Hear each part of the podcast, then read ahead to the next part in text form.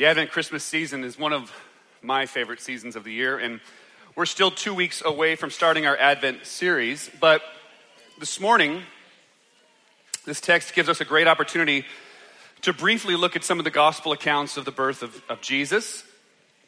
I'm going to also break another unspoken tradition this morning the tradition of no Christmas music before Thanksgiving. I'm breaking it. Because it's always so ironic to me. What's always so ironic to me is that the great hymns of Christmas are played in the malls all season long. And people sing them and enjoy them, and they either just don't believe a lick of what they're saying, or they never actually stopped to think about it. The gravity of some of these songs. One of my favorites, and probably one of the most epic, is from Handel's Messiah, right? King of kings forever and ever, and Lord of lords, King of kings and Lord of lords, King of kings and Lord of lords forever and ever. Alleluia, alleluia. And he shall reign forever and ever. And he shall reign forever and ever. Where does this idea come from? The idea that there is a king who is the Lord who will reign forever and ever. There are many places that we could turn to, especially in the Psalms, but if we wanted to look at the quintessential text, we would look at our text this morning, 2 Samuel chapter 7. We know that, as we've said before, as we're going through this series looking at the life of David, that there is more material about David than any other ancient figure, even outside of the Bible. There's more material about David than any other figure. And this scene in David's life in 2 Samuel chapter 7, this scene is setting something in motion that is absolutely crucial in understanding who Jesus Christ is. Why, you say? Just look at the opening of Matthew's gospel. Matthew chapter 1, verse 1 starts like this The book of the genealogy of Jesus Christ, the son of David when the announcement comes to uh, the women, it says that this will be done to you in the city of David. The fact that Jesus Christ is the son of David is absolutely crucial into understanding who he is, and it's absolutely crucial to understanding the storyline of the Bible. So let's look at our, let's read our text this morning, 2 Samuel chapter 7, verses 1 to 17, and we'll unpack why that is. 2 Samuel chapter 7, starting in verse 1.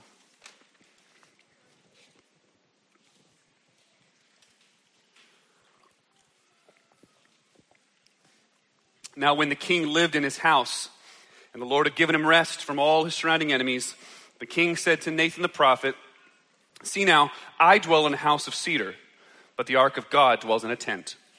And Nathan said to the king, Go, do all that's in your heart, for the Lord is with you. But that night, that same night, the word of the Lord came to Nathan Go and tell my servant David, Thus says the Lord, why would you build me a house to dwell in? I have not lived in a house since the day I brought up the people of Israel from Egypt to this day, but I've been moving about in a tent for my dwelling. In all places where I have moved with all the people of Israel, did I speak a word with any of the judges of Israel, whom I commanded to shepherd my people, saying, Why have you not built me a house of cedar? Now, therefore, thus you shall say to my servant David, Thus says the Lord of hosts, I took you from the pasture, from following the sheep, that you should be prince over my people Israel. And I have been with you wherever you went, and have cut off all your enemies from before you. And I will make you a great name, like the name of the great ones of the earth. And I will appoint a place for my people Israel, and will plant them, so they may dwell in their own place and be disturbed no more. And violent men shall afflict them no more as formerly, from the time that I appointed judges over my people Israel, and I will give you rest from all your enemies. Moreover, the Lord declares to you that the Lord will make you a house. When your days are fulfilled and you lie down with your fathers, I will raise up your offspring after you, who shall come from your body, and I will establish his kingdom. He shall build a house for my name, and I will establish the throne of his kingdom forever. I will be to him a father, and he shall be to me a son. When he commits iniquity, I will discipline him with the rod of men, with the stripes of the sons of men. But my steadfast love will not depart from him, as I took it from Saul, whom I put away from before you. And your house and your kingdom shall be made sure forever before me. Your throne shall be established forever. In accordance with all these words, and in accordance with all this vision, Nathan spoke to David. This is God's word. Let us pray. Father, we're grateful for your word to us. Father, we know that in your perfect and sovereign purposes, you've revealed to us the things that we need to know for life and godliness in the Holy Scriptures. We pray, Lord, as we look at this text and we consider David the king and your promise to him, we pray that our hearts would be engaged and enlightened with the knowledge of the gospel of Jesus Christ, that we would see the massive grace that is in this text, and that our hearts would be kindled to love Jesus all the more as we leave this place today. Lord, we ask great things, and they can only be done if you pour your spirit upon us this morning. So we ask that your spirit would fall on us this morning. I ask that you'd help me as I preach. We pray in Jesus' name. Amen. So, two points this morning, two points, and then some longer implications. So, point one will be the God of tents, the God of tents, and point two will be the God of grace, and then some application. Point one the God of tents. So look at verse 1 to 3 again. Now, when the king lived in his house, and the Lord had given him rest from all his surrounding enemies, the king said to Nathan the prophet, See now, I dwell in a house of cedar but the ark of God dwells in a tent. So, what's going on here? So, David is experiencing a success as a king. There's, there's, there's rest from his enemies, he's victorious in battle. Uh, his people are experiencing rest and peace. Uh, there, there isn't as much turmoil in, in the land as there once was. It says they have rest from their enemies. And then the text also lets us know that the king's doing well for himself. He's doing well for himself. He's, he's built a house for himself. It says in verse 2, and it says it's a house of, of cedar. So, moreover, did he not only build a house for himself, he built a beautiful house for himself, a palace. It says it's built with cedar. This likely means that the, that the walls were, were paneled with this beautiful, fragrant, expensive, costly wood. And so David is sort of surveying the scene. You know, things are going well. You know, he's kind of looking out over everything. There's prosperity, there's peace. And he has this chat with Nathan. Nathan's a prophet. So, one commentator who is pretty vivid with his language, Dale Ralph Davis, envisions a scene like this. He says, I can envision the scene.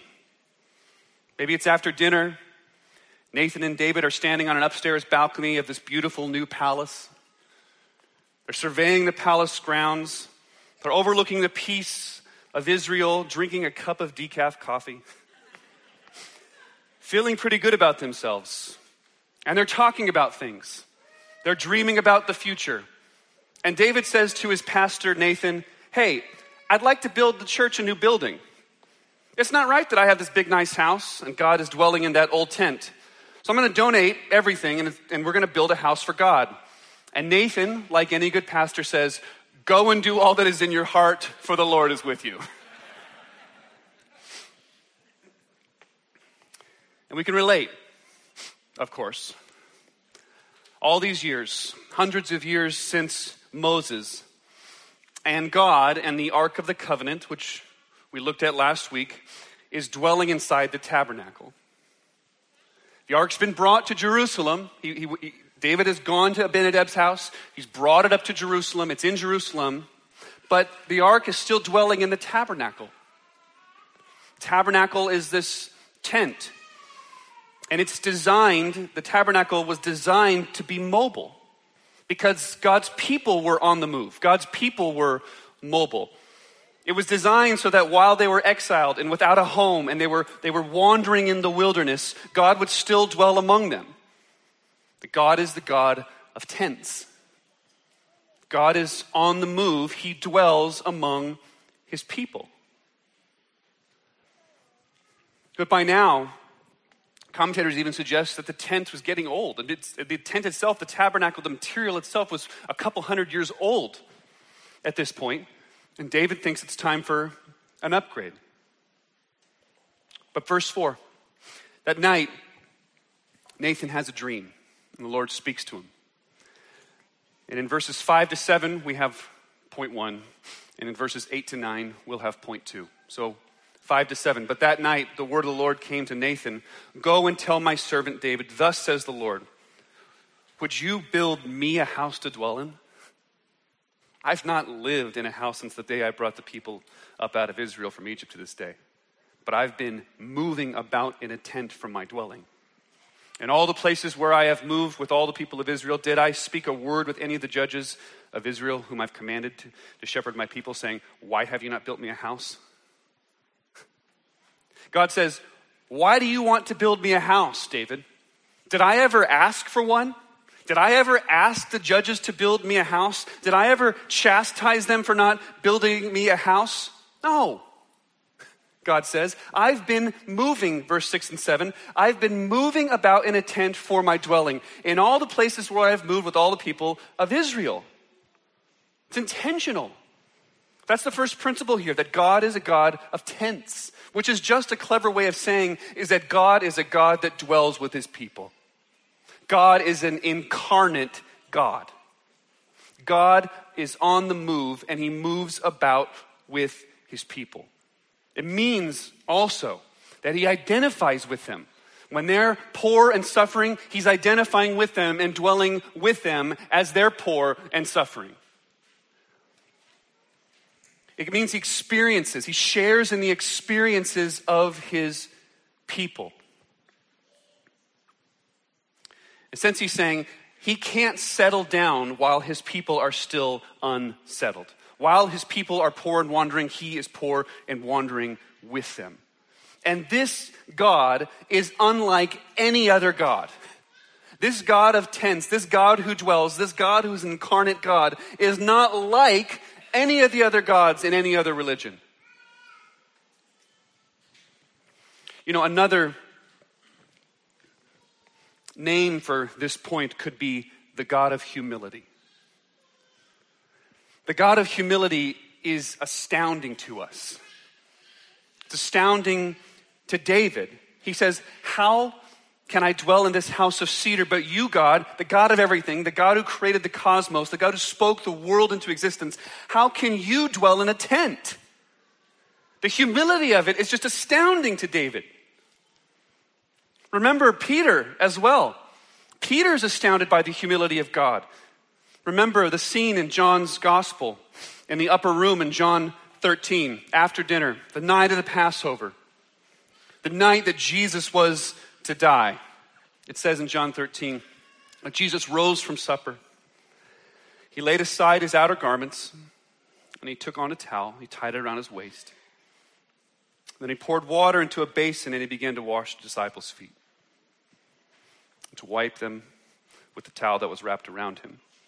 And he was going down the line and he came to Simon Peter, who said to him, Lord, do you wash my feet? Jesus answered him, What I am doing, you do not understand now, but afterwards you will understand. And Peter said to him, You shall never wash my feet. And Jesus answered him, If I do not wash you, you have no share with me. If I don't wash you, you have no share with me. See, the washing of the feet of the disciples is a mere shadow. It's a pale picture. It's a, it's a microcosm of what Jesus is going to do for them in the betrayal later that night and on the cross the next day. It means that Jesus must serve them if they're going to have any share with him. If they're going to partake with him at all, he must serve them to the bitter end. They cannot contribute anything to becoming his disciple. The only possible way, the only way is for him to serve them, and the only possible way is for him to serve you and I to the very end. We contribute nothing to his saving work in our lives. Which leads us to our second point, which we're halfway into already the God of grace. You see it in verse 8 and 9. Now, therefore, you shall say to my servant David, Thus says the Lord of hosts, I took you from the pasture from following the sheep, that you should be prince over my people Israel. And I have been with you wherever you went, and have cut off from you all your enemies from before you.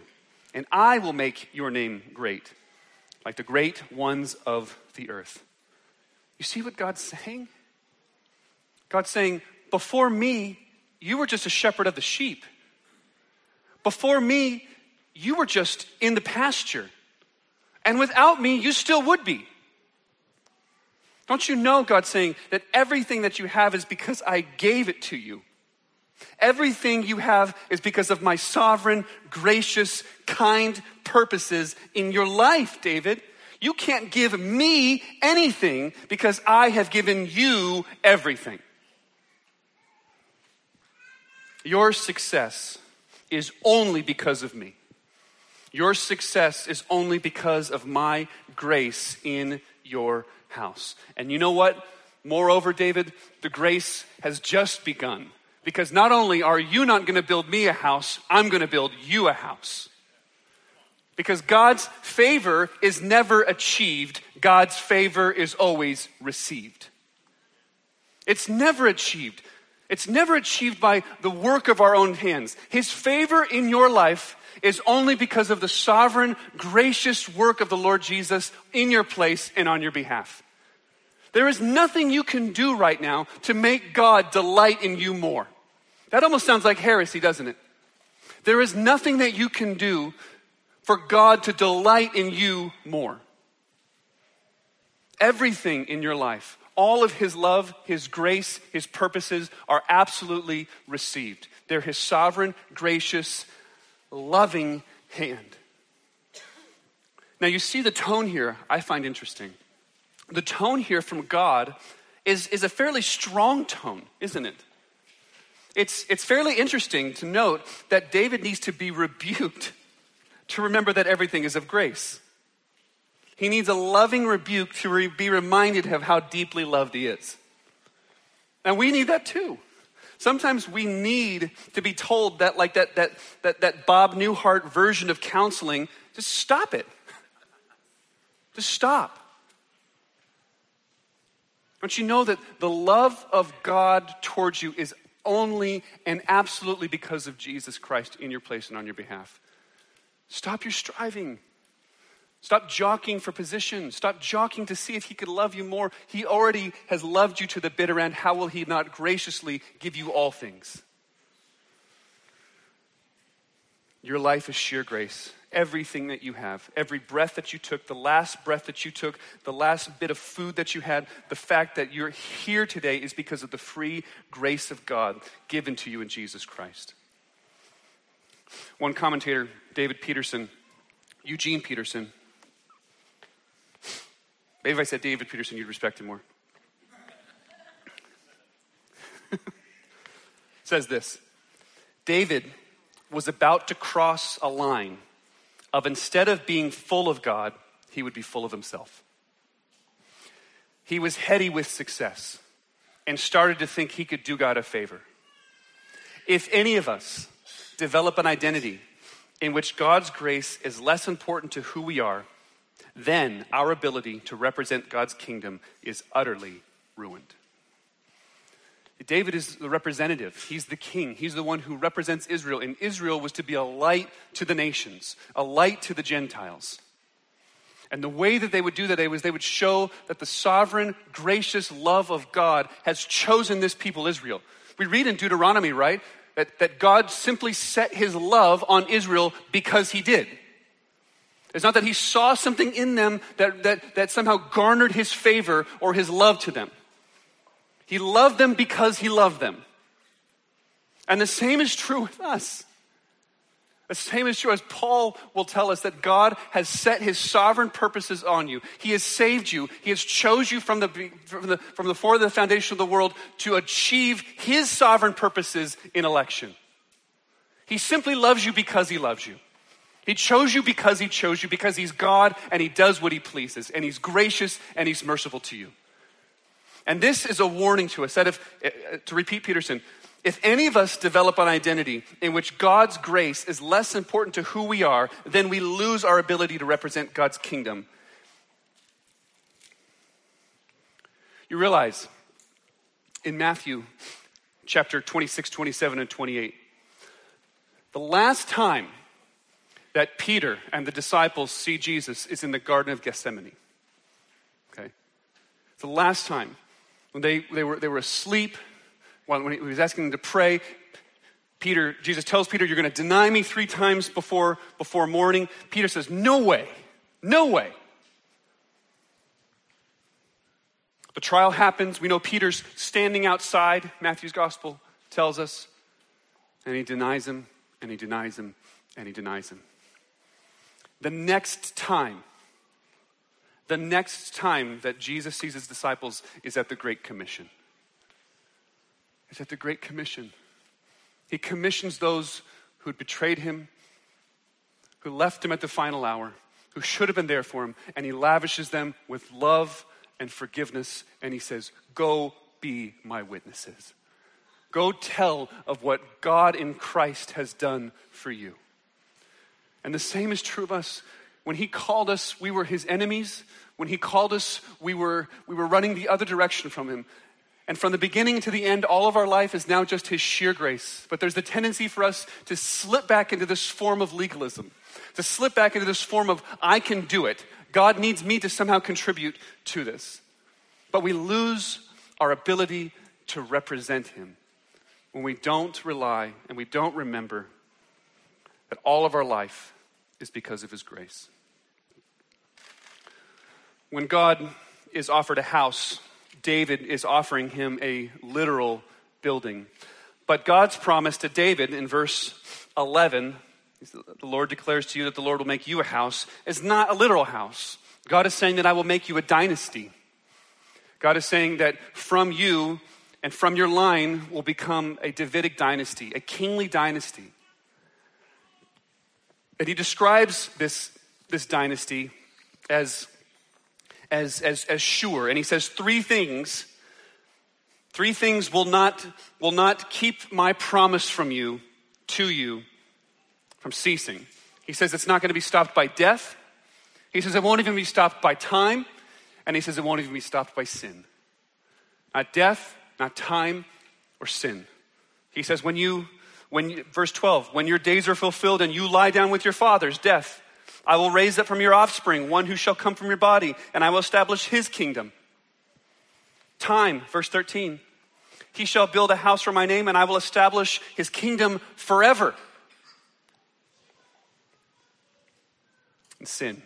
I will be to him a father, and he shall be to me a son. When he commits iniquity, I will discipline him with the rod of men, with the stripes of the Son of men. Death won't stop it. Time won't stop it, sin won't even stop it.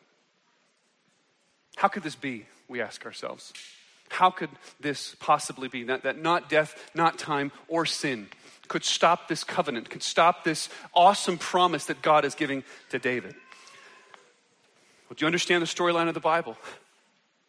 The storyline of the Bible is that God made the world and everything in it and out of an overflow of his love that he had within himself, the triune God, perfectly existing Father, Son, Spirit from eternity past, in perfect unity with one another, that overflow of love created the world and created you and I. God made us in his own image that we might share in the divine nature, that we might uh, have that same kind of relationship with the triune God that he has within himself. But we rebelled. We turned from God.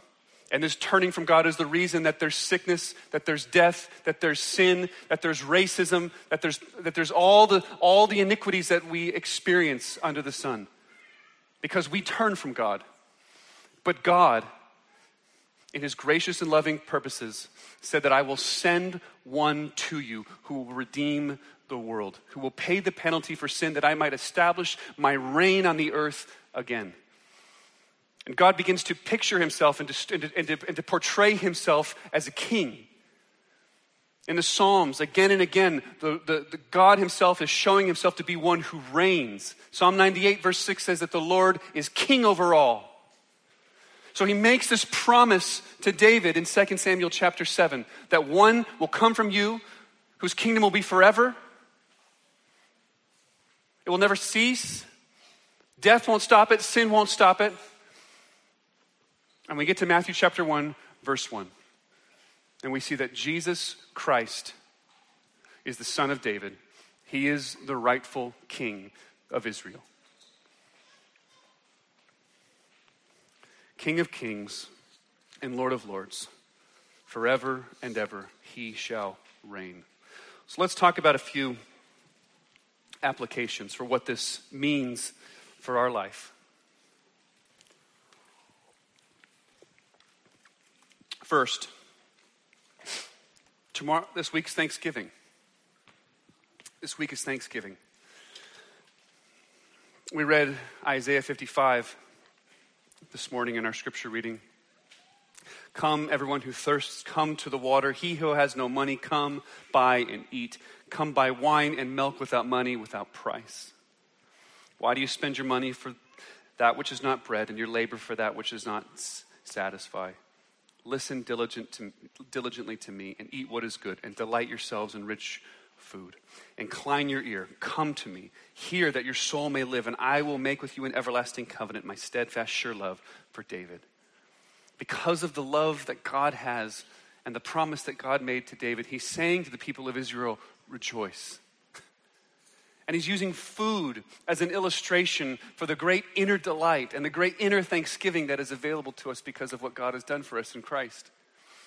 So, this Thursday, when you're at the table and you're eating and you're celebrating, remember that God is saying everything that your heart longs for, everything that your heart desires, everything that you need, your security, your satisfaction, your comfort, your control is given to you freely in Christ. And when you eat that piece of turkey and you eat that scoop of mashed potatoes, remember, remember it's a picture. It's a picture of free grace and the love that you have in Jesus Christ. Second, what this means. We didn't read the second half of the passage here from verses 18 to 29, but you see something dramatically change in David. The second application is it should dramatically change our prayer life. You see, in the beginning here, and up in verse 2, he's speaking about God uh, not in the first or second person. But when you get to 18 through 29, he addresses God 17 different times. He addresses God personally. When he sees that everything that he has is sheer grace, and he sees that God is a God of tents who dwells with his people, it radically and dramatically changes the way that he prays. He says things like, Because of your promise, because according to your own heart, you have brought about all this greatness to make your servant know it. Therefore, you are great, O Lord God, for there is none like you, and there is no God beside you. According to all that you have done, we've heard with our ears. That's how David prays when he sees when he sees the radical grace that God has given him, when he realizes that I was just in the pasture. I was just tending sheep. God did all this. And my friends, when you see it in your own heart, in your own life, it should radically change the way that you pray. A deep gratitude to God. One of my favorite hymns is John Newton. He says, Thou art coming to a king, large petitions with thee bring. His grace and power are such that none can ever ask too much. None can ever ask too much. Third thing it should do is it should give you hope the hope of the coming kingdom. You know, the image of God reigning throughout the Bible and throughout the Psalms is an image of great hope to God's people. Listen to Psalm 93. He says, The Lord reigns. He's robed in majesty. The Lord is robed. He's put on strength as his belt. Yes, the world is established. It shall never be moved. Your throne is established from of old. You are from everlasting to everlasting. Psalm 98, as I mentioned a moment ago, verses 4 to 6 says, Make a joyful noise to the Lord, all the earth. Break forth into joyous song and sing praises. Sing praises to the Lord with the lyre, with the lyre and the sound of melody with trumpets and the sound of the horn, make a joyful noise before the King, the Lord. There's hope, my friends, that the kingdom is coming. You know what else that means? This is sort of application 3.5. That the world as we know it, the world as we know it is going to be renewed, and God is going to come and dwell here, and He's going to reign here, and He's going to live with us forever. It means that the gospel isn't just an individual reality. Yes, God has come to you in Jesus Christ. He saved you, He's redeemed you. But secondly, it means, though, that the gospel is corporate. It means that God is the king. It means that He's bringing His rule and His reign over all the earth, not just in your life, but over all the earth, which means that there's dramatic and radical implications for how we live in the world around us. It's not just all going to burn up in a heap and we're going to float in heaven with, with like angel wings or something. We're going to reign and rule on, the, on a renewed earth with God forever. That matters then in how we relate to our neighbor. It matters then in how we think about the poor around us. It matters in how we think about now that we're at Lents Baptist and we're on 88th and Woodstock, what does it mean for the gospel witness to the community around us there? Because the gospel isn't just an individual reality, it's a corporate reality about the reign and rule and kingship of God being made known on the earth. It should have radical and dramatic implications for our lives and the way that we relate to other people. Well, fifth implication.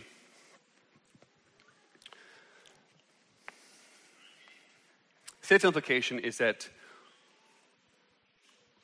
I need to ask you, and the elders need to ask you for prayer.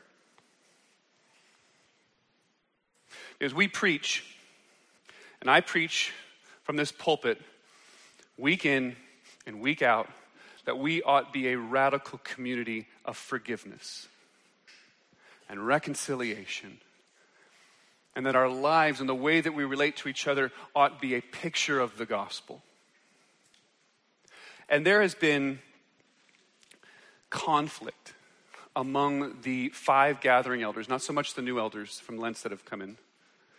We haven't, we haven't tainted them yet.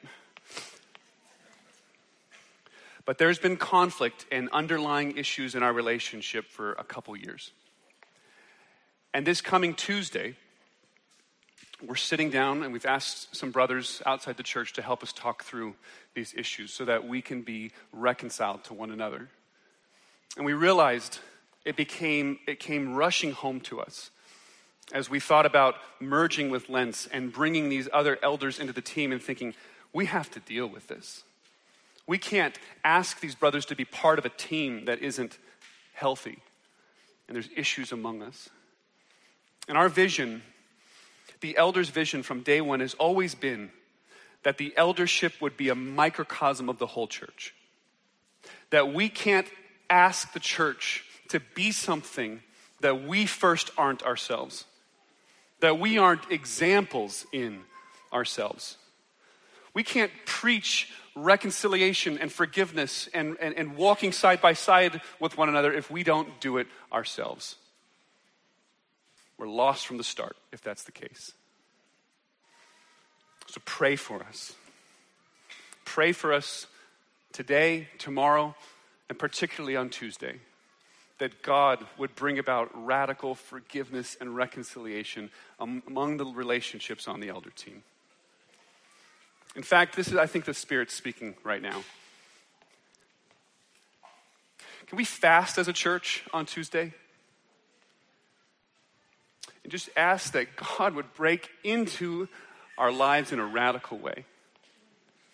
That we would experience the free grace of God that's given to us in Jesus Christ. Listen to, listen to these two verses This is David's prayer of gratitude. Then King David went in and sat before the Lord and said, Who am I, O Lord God? And what is my house that you have brought me thus far? And yet, this is a small thing in your eyes, O Lord God. You have spoken also of your servant's house for a great while to come, and this instruction for mankind, O Lord God. David is just utterly humbled at what God is doing in his life. And the gospel should have a radical humbling effect in all of our lives in my life, in Severin's life, in Chris's life, in Dan's life, in Matt's life. So when we see the radical grace of God given to us in Jesus Christ, that we've been brought in, that we've been brought near, that we've been forgiven of iniquity that's worthy of hell, we should be able to forgive one another. We should be able to walk in newness of life. So, would you fast with us on Tuesday? And then we can celebrate Lord willing, with the Thanksgiving meal on Thursday. I didn't just invite you all over to my house for Thanksgiving. I just want to clarify.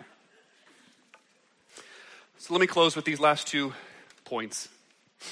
We're going to circle back to the God intense and the God of grace. And that is if God is going to make a promise like this to King David, there's the nagging thought in the back of your head saying, okay, God, yeah, you dwelled with your people Israel as you dwelt, your glory dwelled above the ark. But you didn't really enter into their suffering. You didn't really dwell among them. Your presence was above the ark, but you were in the comforts of heaven. If God was going to make those kinds of promises, then he actually one day did have to dwell with his people. And in John chapter 1, verse 14, it says that the Word became flesh and dwelt among us and we have seen his glory, glory as of the only Son from the Father, full of grace and truth. That word there for dwell is the Greek word skene, and that word means tabernacle. The word became flesh and tabernacled among us. That God is the God of tents. He is the God of dwelling. He is the God that became incarnate and walked among us and literally and actually suffered the things that we suffered. Hebrews says that we don't have a high priest who's unable to sympathize with our weakness, but one whom in every respect has been tempted as we are, yet without sin. He is a God who has come radically, intimately near to us in the God man, Jesus Christ. He dwelled among you. He dwelled among us. He knows what it is to be a human being. He knows what it is to be forsaken by his friends. He knows what it is to be misunderstood. He knows what it is for people to not forgive him. He knows what it is to be an outcast. Foxes have holes, but the Son of Man had nowhere to lay his head. He knows what it is to be lonely and to wander. And second, if God is going to be gracious like this to David,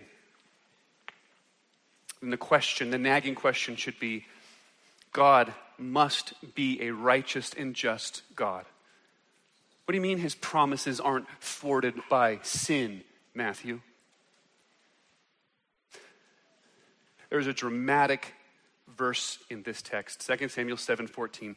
I will be to him a father, he shall be to me a son. When he commits iniquity, I will discipline him with the rod of men, with the stripes of the sons of men. If Jesus, the God man, if Jesus, the Christ, the Messiah, if Jesus, the true King of Israel,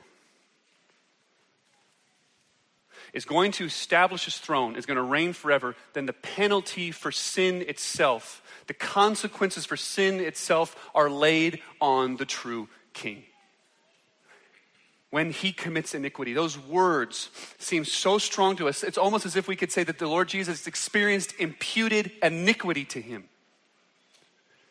2 Corinthians 5:21 For our sake God made him to be sin who knew no sin so that in him we might become the righteousness of God. The wrath of God, the iniquity of the kings of Israel, the iniquity of you and me was placed on Jesus Christ, the rightful king of Israel. So that through him, through his substitutionary death in your place, the iniquity, the wrath that you deserved, the separation from God forever in hell that you deserved was placed on Jesus instead. So that in him you can now become the righteousness of God. In Jesus, the true King, the true King of Israel, we see that God does dwell with his people. He is the God of tents, he is the God of dwelling, and he is the God of grace. He gives himself to us in Jesus, paying the penalty for sin that we can be brought back and made right with God. Let us pray. Father, we're grateful. We're grateful for the hope that we have in the Lord Jesus. And we ask for your help, God. We ask for your help that we would, our lives would be marked by thanksgiving. Our marked lives would be marked by gratitude. Our lives would be marked by dwelling and living in the gospel of Jesus Christ. We ask for your help in Jesus' name. Amen.